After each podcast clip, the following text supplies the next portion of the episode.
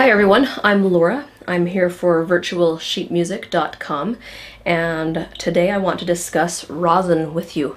I get a zillion questions from people about rosin, so let me just try to give you the nutshell uh, crash course on what you need to know about rosin. Rosin comes in different colors or different darknesses. Generally there's light, amber, and dark. The dark rosins are going to appear kind of black in color or maybe even dark green. The ambers are just like an amber beer would be. It's kind of reddish but not really pale to see through. It's nice and dark and with red reds in it. And then the light rosin is more yellowish or golden in color. So the differences between them are that the light rosins are dustier, they're harder. They're actually uh, physically, chemically harder. The dark rosins are chemically softer. If they get hot, they're going to turn actually a little bit squishy. They're kind of like tar. And the light rosins are very dusty and put more of a crunch, more of a of a more of a crunchy grab on the string, whereas the darker rosins put more of a sticky grab on the string, and they are not as dusty. So the lighter rosins, for some reason, seem to be favored a lot by fiddle players, and the darker rosins tend to be favored by classical players. You can think of the amber rosins as being just right in the middle. They're going to have some of the desirable traits of the lighter rosin with a little bit more of a harder, crunchy grab, but they're going to have a little bit of the mellow, um, softer tone of the darker rosins. So if you're not sure what to get, I'd start with an amber and go from there. And I'll give you my list of my preferred brands of each of these types of rosins. Well, since I showed you my ugly rosin, I want to tell you what happened. I use Pirastro Olive. It's a dark rosin, and I use it because I live in a hot desert climate. I've heard, and I believe it's true, um, that darker rosins are better adapted for a dry climate, and lighter rosins perform better in extreme humidity. So you might need to have two rosins if you are in a place that switches with the weather from very humid, like in a monsoon season, to very dry. You might experiment with changing rosins with the weather change. Or you might just go with an amber, where it will kind of be in between for either kind of weather. So yeah, so I use this dark uh, Pirastro olive, and it was brand new and I dropped it on a hard floor and it shattered. I was so mad. Um, and I've heard that you can melt it in an oven.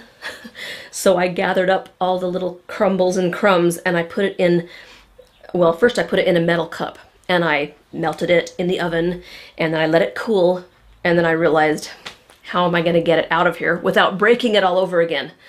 So then I found a little paper Dixie cup that just so happened to be about this big around in the bottom of the cup. And being in the desert, very hot summer, I stuck it in the Dixie cup and I just left it in my car for a couple days. And sure enough, the internal temperatures of my car melted it down and it didn't make it as nice and pretty as I thought it would. See, the edges are really mangled. But darn it, it still works and I'm gonna use it till it's gone. And then I had to peel the Dixie cup away from the rosin and then I just glued it back into its base with some Gorilla Glue. That's what that messy stuff there is, my Gorilla Glue. Okay, so that's rosin. Um, let me just tell you the, the brands that I would feel good about recommending to anyone. Um, good quality light rosin, I like the Kaplan, Kaplan Light. Um, and I don't have a huge amount of experience with the lighter rosins, so that's the only one I could really recommend, Kaplan Light. You can find it easily at any of the string suppliers online. Good quality amber rosins are uh, Salchow, Salchow, William Salchow. I love that rosin. I used it for years. Bernardel is fantastic as well. Hidersine or Hill rosin. Okay, and those are the, the good ambers. And I think those companies also make dark rosins. So I would feel okay. I'd feel very good about recommending an amber or a dark from Salchow, Bernardel, Hidersine, or Hill. Um, okay, and then the dark rosins, Pirastro olive, of course. I use it. It's my preferred rosin, and I love it. Hidersine, which I mentioned in the amber rosins, and then A.B. Roth. I don't have any experience, but in my research, I found this rosin. It looks very high quality, and Roth claims that this rosin is great regardless of humidity, and it's used by many professionals. So that's kind of intriguing. I might actually try that someday. Some of my students have reported to me that they love the Andrea Solo rosin. They love it with their prim strings, they love it with their dominant strings. I've never tried it before, but they say it's smooth and warm, which is two big pluses in my book. The Andrea Solo rosin. And then, of course, they rave about the Larsen rosin. And I believe the Larsen is an amber and it has a great reputation as well. So, I mean, there's a lot of really, really good rosin out there. Then you've got your designer rosin. There's rosin that has gold flakes in it, and supposedly the gold flakes add a warmer tone to the strings. Who am I to balk at that? I, I haven't tried it. So, you can find rosin that has gold flakes in it, and then there's a special green rosin called jade rosin, and I would qualify it as a dark rosin. It is heavy and sticky, but not gummy. So, um, and it's it's literally the color of jade, uh, kind of pretty rosin. Several of my friends use it. They like it. I have not tried it before. All right, so how do we know when it's time to rosin? Generally, I just rosin every about every four hours of playing.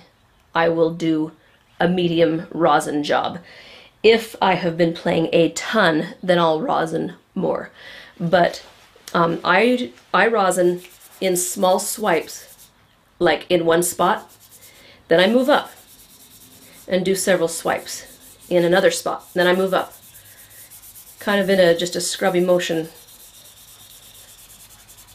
And I really work it into the tip because it's hard to get it in the tip and then I work it into the frog as well. Trick for the frog, cover your ferrule with your fingernail so that your rosin runs into your fingernail, not into the metal, which will break your rosin. so let it just run into your fingernail and then you can go all the way to the frog. Uh, one student once told me that he was told by someone to scratch his brand new cake of rosin with a pin to get it started. That's so weird. I've never heard of that. And any rosin that's worth anything at all does not need to be scratched. It comes and it's really shiny and smooth on the coating, but as soon as you start rosining up your bow, you're going to start to see that smooth coat disappear and you'll get to the, the worn in, dull um, look on your rosin. One final trick. People always get a groove in their rosin so that before long they've worn this deep groove clear down to the base and then the two sides are unusable because it's just not as good to get all the rosin on your on your hair.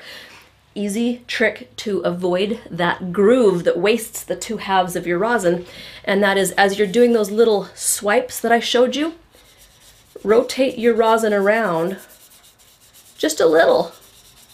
Do you see what I'm doing?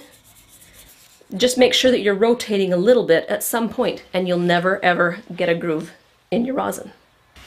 Okay, and that's as much as I would ever, ever rosin for four good hours of playing, sometimes even longer. I use minimum rosin because if I use too much rosin, my tone gets crunchy. I get too much buildup on the strings and it's just a mess. So I've learned how to use the bare minimum. When you need rosin, you will know it because your your bow will feel like it's slipping around. Of course, that can also be from bad technique or having a, a crooked bow arm on the string, and, and that can get confusing. So if you suspect you might need rosin, hold your bow up under a, a bright light and see if there's a little bit of a sheen or a glisten to the horsehair. That's a sure sign that you need rosin.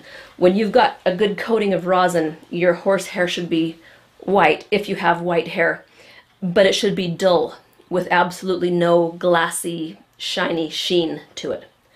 So um, after you're done rosining, I like to loosen the hair and then I just swat it on my open palm of my hand a little bit, which distributes the rosin down to the underlayers of the hair.